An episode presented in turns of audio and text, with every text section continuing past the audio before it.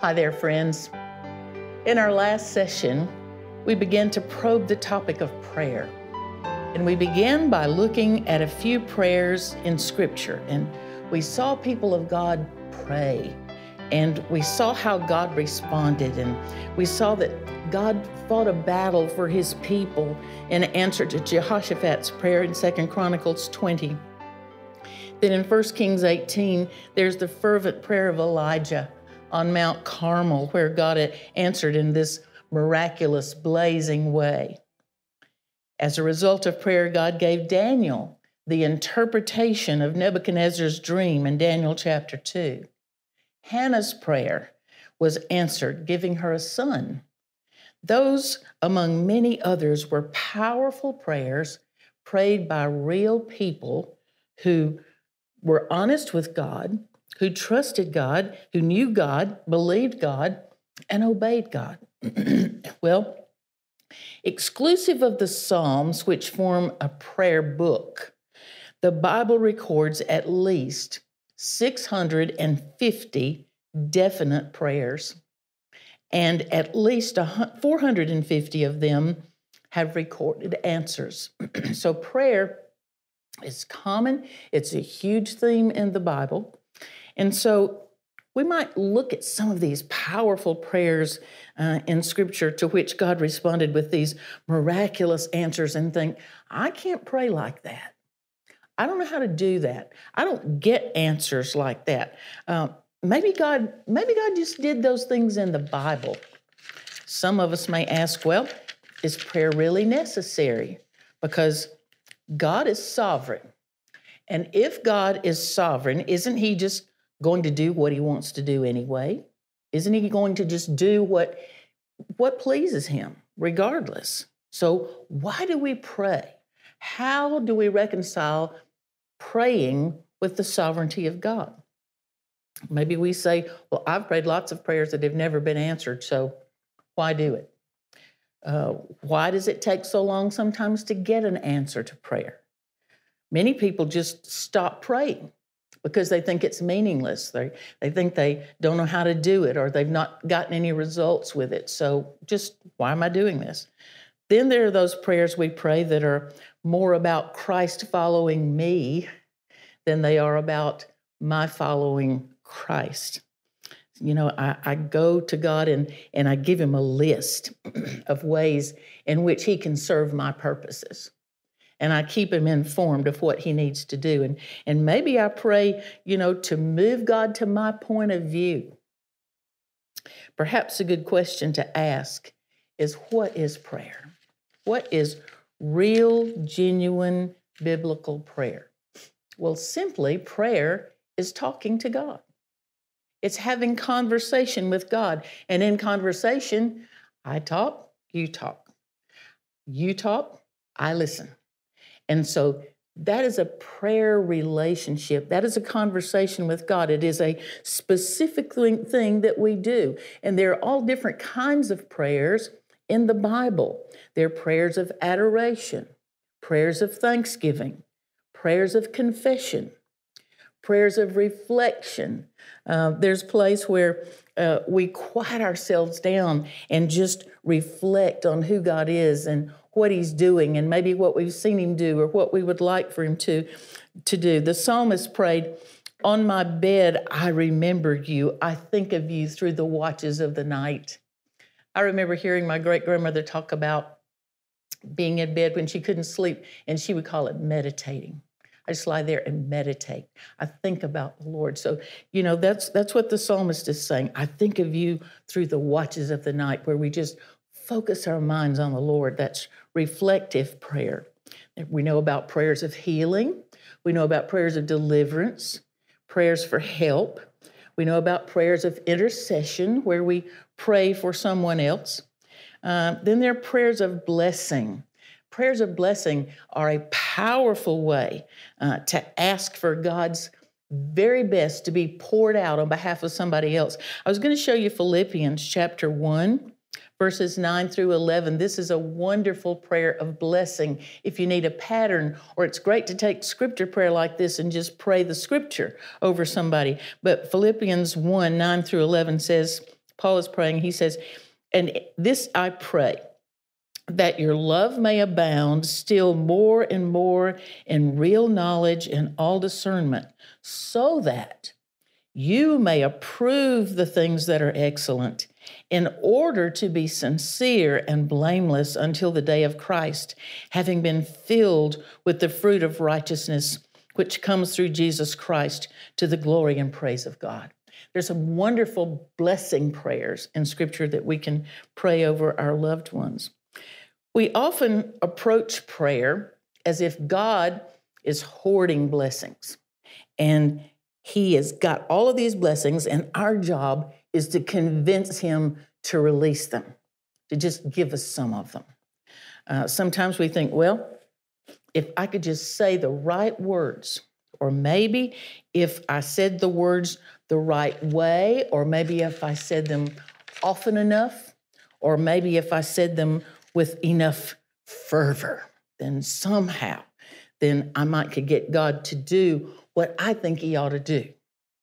And we wonder if we've been effective in our prayer uh, to win God over. Have I convinced God? Have I asked Him enough? Have I believed enough? So that God is impressed and He will release whatever it is I'm asking for. What I want us to understand is prayer is so much more than that. Prayer is so much more than that kind of praying, even though that, that kind of praying is okay, but we're going to add some to that. Prayer is so much more than just the words we speak between dear God and amen. So I want us to think for a few minutes about what prayer is. What is it really? What are we looking for here? Was there ever a time when there was uh, a particular person that you just wanted to be with? That you just wanted to be in their presence. You just wanted to spend time with them. Well, part of prayer is adoring God. It is adoring God and admiring Him and being fascinated with Him and just enjoying being in His presence. We limit the power of prayer when we think of it only as a means by which we can just give God a list of things we want or a list of things that uh, we think he needs to do or that we want him to do. So the pursuit of prayer is to encounter God Almighty, to be in that relationship, to hear his voice, to find that he is the true desire of our hearts. Prayer is living in the continued flow of God's power. And in that continued flow of God's presence and provisions. It's setting my mind in, as in, a, in an awareness of His presence with me and what He's doing for us moment by moment. The Jesus that dwells within the heart of every believer is continuous present tense. The Jesus who lives within the heart of every believer is always present tense. And as a believer, he has taken up residence in you, in me, as we have come to Christ for salvation, acknowledging who He is. And He takes up residence, and that is permanent residence. He doesn't come and go. He doesn't come and go. In the Old Testament, uh, King David prayed, "Take not thy Holy Spirit from me." In the Holy in the, in the Old Testament, the Holy Spirit moved about at God's bidding. But in the New Testament, the Holy Spirit is in us. He doesn't come and go, He's not taken away. Now, our fellowship with Him may change because of our sin, but He's there. And the person of Jesus in the Holy Spirit dwells within us, and His love is relentless. His love is relentless. And we probably ought to meditate on that more than we do so that we can begin to grasp just how much God loves us. Jesus loves us. Holy Spirit loves us because they're all the same. So, prayer, genuine prayer, is opening our lives to God and acknowledging our total dependence on Him. It is acknowledging our total dependence on Him. It is walking in His presence. It is relationship oriented instead of list oriented. We are workers together with God. That deserves a lot of thinking time, um, maybe study time, that we are workers together with God. Prayer is what can bring God's power to earth to make a change. Prayer is the conduit that God has chosen. Prayer sets God's will in motion on earth. So we learn to let Him pour His desires in our hearts so that His desires become our desires. And we want what He wants. And, and we make His desires our desires, His, His plans our plans. And so we begin to work with Him. And what that is, is communion it is relationship. And that's the essence of a prayer life. Well, one of the things that we need to try to grasp is that God desires to commune with us. Think about for that, that for a minute. Um, sometimes we see prayer as an obligation, we see it as a responsibility, we see it as an opportunity, so that sometimes with God we kind of do all the talking. And um, when young children in our lives maybe come to us and want to talk a lot, we're delighted, aren't we? And we take that. But there's a time when they need to listen to us. And so we need to try to grasp the fact that God really wants to commune with us, to fellowship with us, to guide us in what we're doing. He wants to be a part, He wants to be in control of our lives so that He can love us and protect us and give us things we wouldn't otherwise have. But I just find it fascinating. Do you find it fascinating that God's plan for the ages includes that He would partner with His children? His plan is partnership with His children. We are God's family. Um, a lot of people say that when God created man, he wanted family, and he did. He wanted fellowship, he wanted relationship. And so the bottom line is we, God's people, are what God has chosen to use in the world. God has chosen to use you, a person, a believer. He's chosen to use me, a person, a believer. There is a place for us. He has a plan for us. He has a way that He is wanting to use us in His overall plan of redemption as He moves and works in the world. We're God's family. And, and, and to understand, please grasp to begin with, He wants you. He wants to work with you. He wants to talk with you. He wants to fellowship with you. He has chosen, for whatever reason, and when we get to heaven, we can ask Him, He has chosen to use His people. He has chosen to work through His people in the world. Why would He do that? I don't know. God can do anything He wants to do, any way He wants to do it, any time He wants to. He's all powerful, He's all knowing, He's all sovereign, He's all of those things. But God has chosen to work through his people. And so understand, we are in this decade, in, in, in this time of history, we are the voice of Christ, we are the hands of Christ, and we are the feet of Christ. Because why? Christ is seated in the heavenlies at the right hand of the Father. He has empowered us with the Holy Spirit so we can be his representative on earth. So we are his voice, we are his hands, and we are his feet. And so we are partners with God on a mission in this world. We are a team, and God himself is our captain. He's the one who calls the plays. He's the one who, uh, who directs who's going where, when, and he's tying, he's connecting all of those dots together to cause the world to fit in with his overall plan of redemption. God requires our involvement. And sometimes we don't realize how we cripple God, for the lack of a better word, when we don't do what he needs for us to do. When we can call a halt to the plans, when we can interrupt what his original plan is, because he in, requires our involvement. And one of the main ways he requires our involvement is through our prayer, through praying.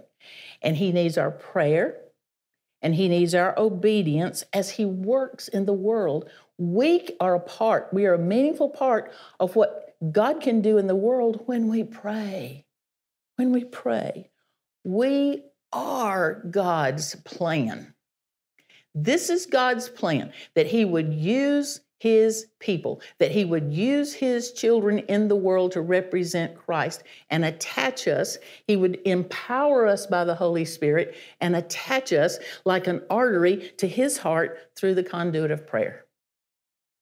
That's the way it works. So he wants our prayer, He wants our obedience, and He is waiting for the church to be the church for his children to do what he has planned for us to do, to let him use us the way he has planned to use us. So, why do we pray? Well, it's easy to make a quick list of why we pray. The first simple answer is would be God said so. Did your mom ever tell you that? Did you ever ask your parents, why do I have to do this? And they said, because I said so. Well, that's number one here. God said so. God said pray. But truly, number one is God has commanded us to pray.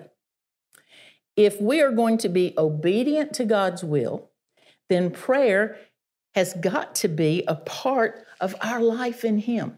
It is a part of our fellowship, a part of our relationship with Him. Matthew chapter 5 verse 44 says, "Pray for those who persecute you." Romans 12 12, be joyful in hope, patient in affliction, faithful in prayer. Ephesians 6 18, and pray in the Spirit on all occasions with all kinds of prayers and requests. Philippians chapter 4, verse 6, do not be anxious about anything. Instead, pray about everything in everything by prayer and petition or supplication with thanksgiving, let your requests be made known to God. Talk with him. 1 Thessalonians 5:17 says pray continually.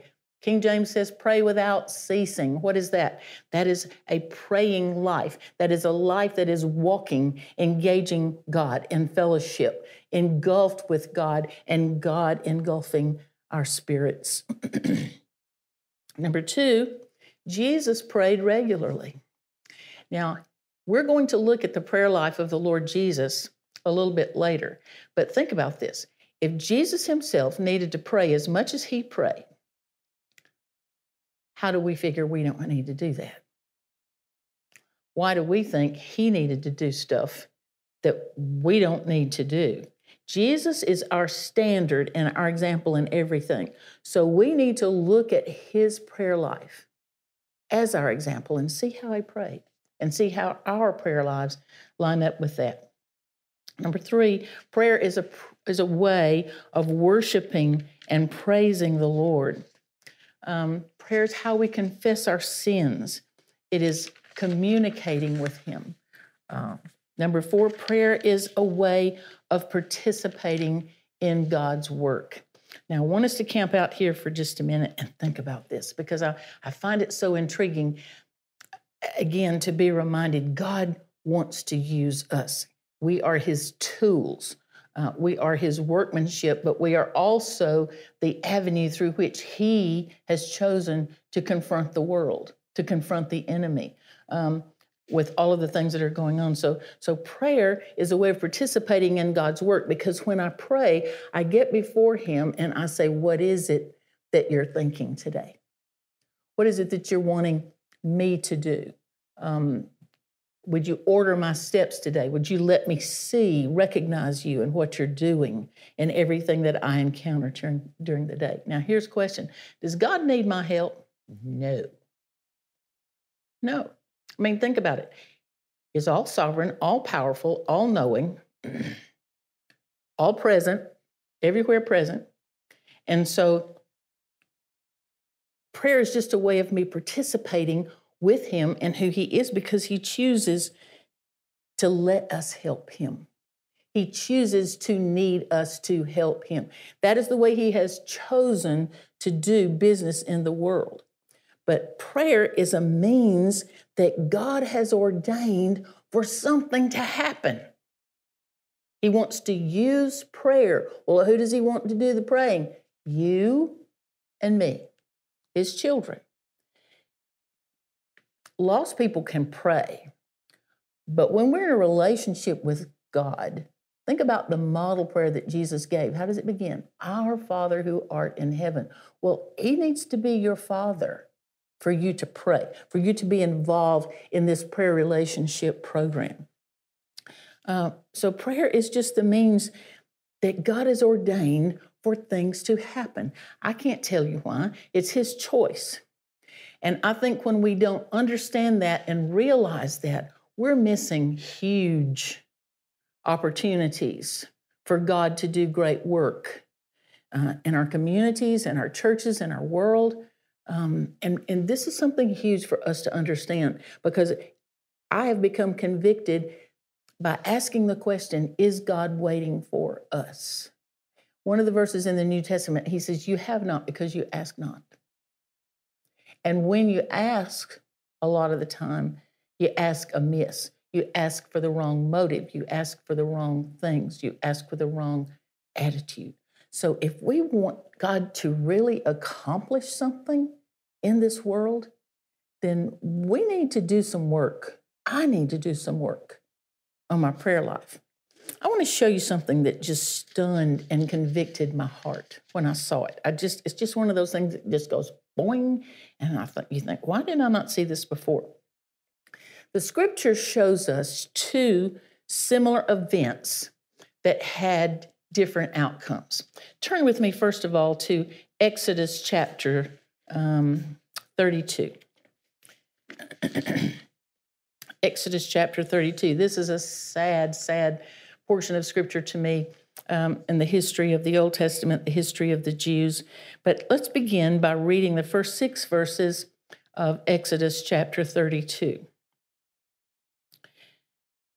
Now, when the people saw that Moses delayed to come down from the mountain, the people assembled about Aaron and said to him, Come, make us a God who will go before us.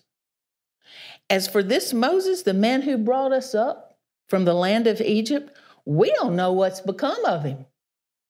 And Aaron said to them, Okay, tear off your gold rings, which are in the ears of your wives, your sons, and your daughters, and bring them to me. And all the people tore off the gold rings which were in their ears and brought them to Aaron. And he took them from their hand and fashioned it with a graving tool and made it into a molten calf.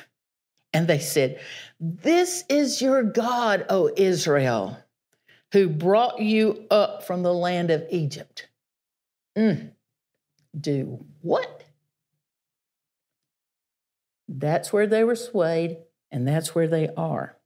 Verse 5 When Aaron saw this, when he saw this golden calf, he built an altar before it, and Aaron made a proclamation and said, Tomorrow shall be a feast to the Lord. So the next day they arose early and offered burnt offerings and brought peace offerings, and the people sat down to eat and to drink and rose up to play. Went right on by replacing Almighty God with a golden calf. It's what they wanted they went their own way. Now, the essence of this is that Israel had made a covenant with God to serve him. But he just wasn't quite as fast. He kept Moses up there too long on the mountain communicating with him. And they weren't happy, so they just did their own thing. And when they did, they broke covenant. And when they broke covenant, they set themselves up for judgment for God's judgment. Now, turn with me to Ezekiel. Ezekiel chapter 22. this is a story of Judah. This is many years later after the kingdom is divided. And again, Judah is the people of God. Judah is important to God because Judah was the tribe from which Messiah would come. And so this is this is important. So Ezekiel chapter 22 beginning in verse 23 and the Lord is speaking to the prophet Ezekiel and he says Ezekiel says and the word of the Lord came to me saying Son of man say to her to Judah you are a land that is not cleansed or rained on in the day of indignation. There is a conspiracy of her prophets in her midst, like a roaring lion fearing, tearing, uh, like a roaring lion tearing the prey. They have devoured lives. They have taken treasure and precious things. They have made many widows in the midst of her. Her priests have done violence to my law and have profaned my holy things. They have made no distinction between the holy and the profane. There's a lesson in that, isn't there? They've made no distinction between the holy and the profane, and they have not taught the difference between the unclean and the clean. And they hide their eyes from my Sabbaths, and I am profaned among them. Her princes within her, are like wolves tearing the prey by shedding blood and destroying lives in order to get dishonest gain. And her prophets had smeared whitewash for them, seeing false visions and divining lies for them, saying, Thus says the Lord God, when the Lord didn't say that. The people of the land have practiced oppression and committed robbery and they have wronged the poor and needy and have oppressed the sojourner without justice. So when God looks at Judah and he sees Judah, his chosen people, whom he plans to use, living like that, then they have broken covenant. And they are set up for judgment. Now, in both instances, the people had earned God's judgment. In judgment, God allows the natural consequences of sin to just run its course. He just lets, lets it happen. Uh, punishment is inherent in sin. Sin produces bad things. Sin produces death. Sin produces trouble. Sin produces trial. And so punishment is inherent in sin. And in judgment, God just doesn't intervene in the consequences of the sin. It's like a chain reaction. And so um, there are times in sin when God wants to intervene and show mercy, He wants to interrupt that chain reaction. He will stop the consequences of the sin. And so, what we know about the character of God is that He is an all merciful, all loving God. And He wants to show mercy. It's who He is. It's it's his greatest desire. He spent the whole Bible from Old Testament, from creation on, showing mercy, showing mercy. The whole plan of Christ is to show mercy, to have a way to break that chain reaction of sin so that we're not trapped, so that it doesn't take us on into eternal death. And so uh, in judgment, God just does not intervene in the consequences of sin, He just lets it go. He says, This is the choice you've made. We're going to let this ride, we're going to let this flow on. So we know that because God is merciful and He wants to show mercy, He wants to circumvent the consequences of evil. He wants to stop that. But in that, He needs our cooperation. It's his plan, it's his design. He wants to show, it is the heart of God to want to show mercy instead of judgment. But we've got to be in a position to receive that mercy. Well, in these two situations, when God's heart was to show mercy, what did he do? Here's Israel, and God's wanting to show mercy on them, even after they built the golden calf and, and had so blatantly broken covenant with God, and, and were looking forward to um, worshiping the golden calf. Um, and so they went on to eat and drink and play, and everything was fine, and they didn't even notice And so God's heart, because He's a merciful God, is He's wanting to show mercy on them instead of destroy them. He doesn't want to judge them. And so let's look at what God did. Let's look at what God did. Go back to Exodus chapter 32, where we left off. And you'll remember verse 6, he says, So the next day they rose early and offered burnt offerings and brought peace offerings, and the people sat down to eat and to drink and rose up to play. Verse 7. Then the Lord spoke to Moses. Now, Moses is up on the mountain with God, and he said, Moses, go down there at once, for your people, whom you brought up from the land of Egypt, have corrupted themselves have corrupted themselves. So God is reminding Moses that God has placed these people in Moses' care. Moses is their spiritual leader, their spiritual advisor. Verse 8 God says, They have quickly turned aside from the way which I commanded them. They have made for themselves a molten calf and have worshipped it and have sacrificed to it and said, This is your God, O Israel, who brought you up from the land of Egypt. What do you suppose that did to God's heart? Having brought them out of the land of Egypt, having provided for them, being involved with them, having set up his tabernacle with them, communicating with them, giving them everything that they needed. And they say, mm, We're going to give credit for all of that to this golden calf. What do you suppose that did to God's heart? Oh my goodness. Verse 9 And the Lord said to Moses, I have seen this people, and behold, they are an obstinate people.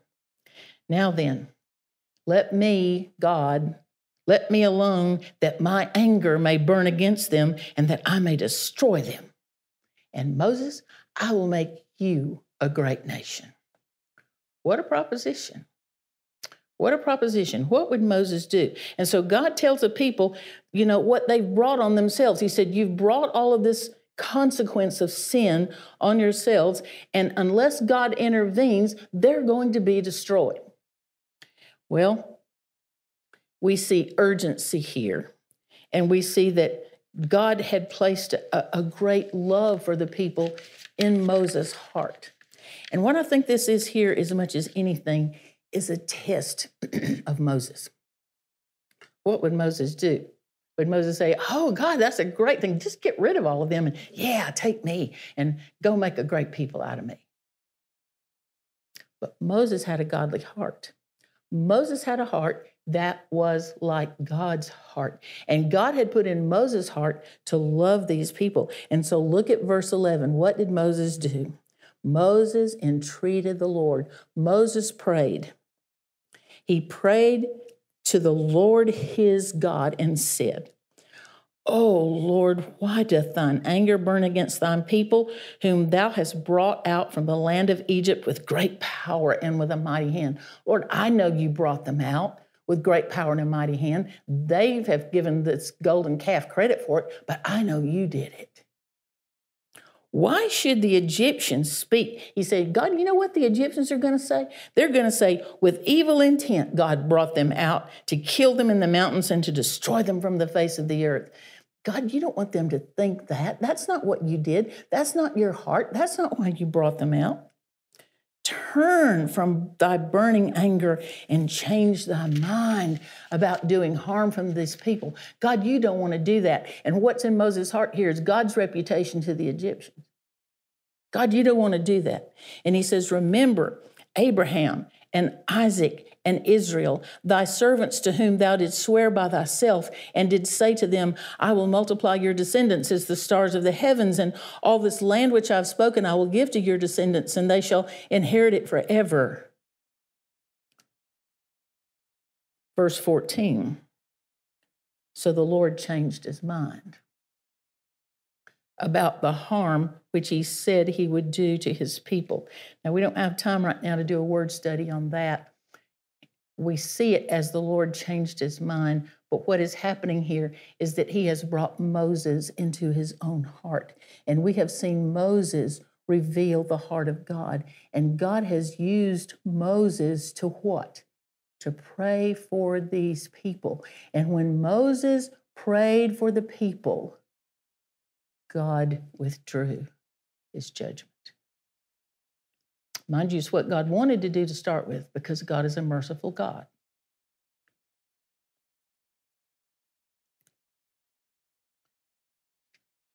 Turn now to back to Ezekiel chapter 22.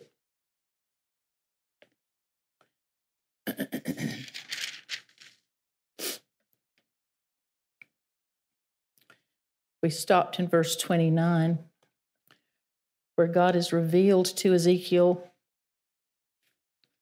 the people of the land have practiced oppression and committed robbery, and they have wronged the poor and the needy and have oppressed the sojourner without justice.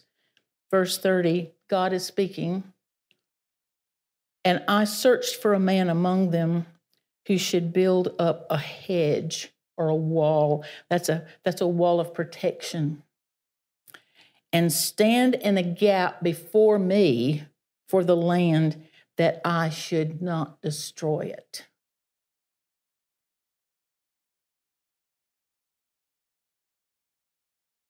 And I found none. So, thus, I have poured out my indignation on them. I have consumed them with fire, the fire of my wrath. Their way I have brought upon their heads. I have let their sin run its course. I did not intervene to stop the judgment. Why? because he couldn't find anybody to pray. What's the difference in the two similar instances? They have opposite endings. When God looked for somebody to pray for Israel, to intercede for Israel, he found Moses.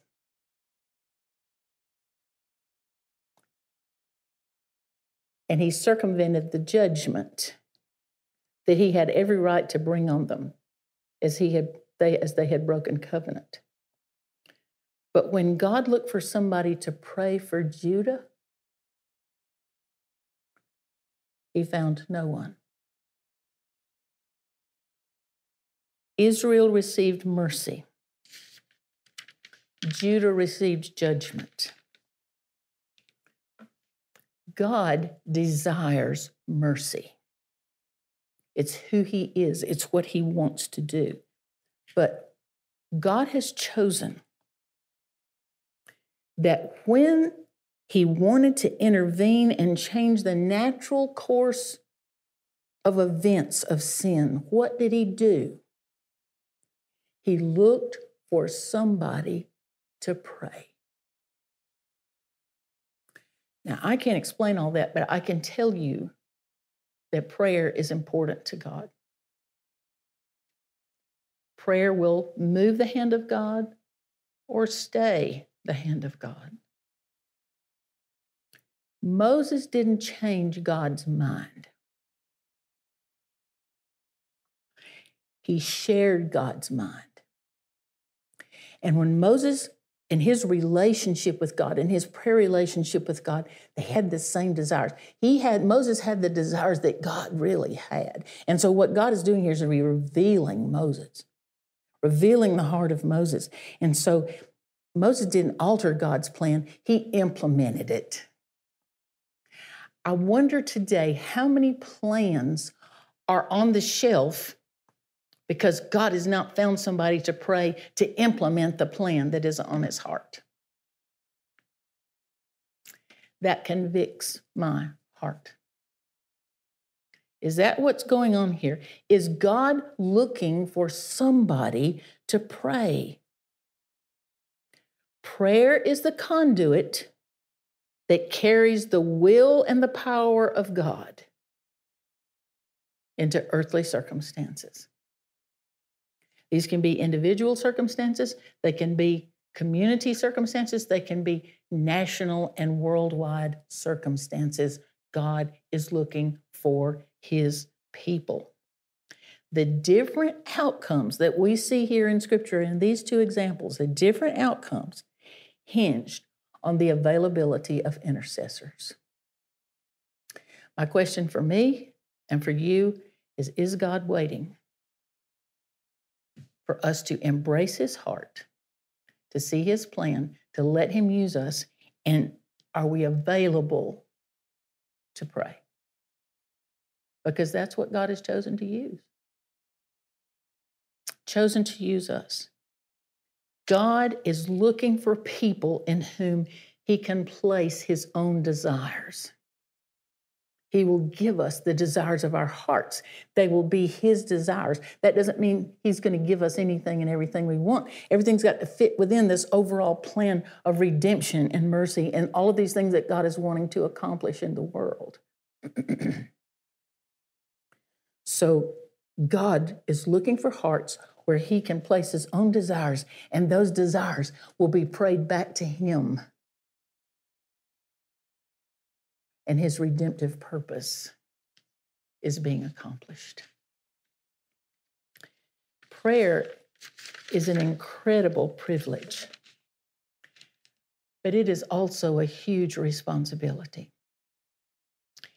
It is a walking, talking relationship with Almighty God where prayer changes us. It brings us into sync with God's mind and God's plan and who He is, so that we know how, as that member of the team, do our part in running the play that He, the captain, has called. And this is so true in our lives as individuals, and our friends, and our family, and our community, our churches. Uh, as I was studying this, I was thinking about a great song that a friend Babbie Mason wrote a number of years ago. The chorus is I'll be standing in the gap for you. Just remember someone somewhere is praying for you, calling out your name, praying for your strength. I'll be standing in the gap for you. Are we standing in the gap for each other? As we look at our country. Is God looking for somebody to stand in the gap so that He can send mercy, redemption, restoration? Let us be among those. Because you know what? For whatever reason, God wants us to pray. God bless you.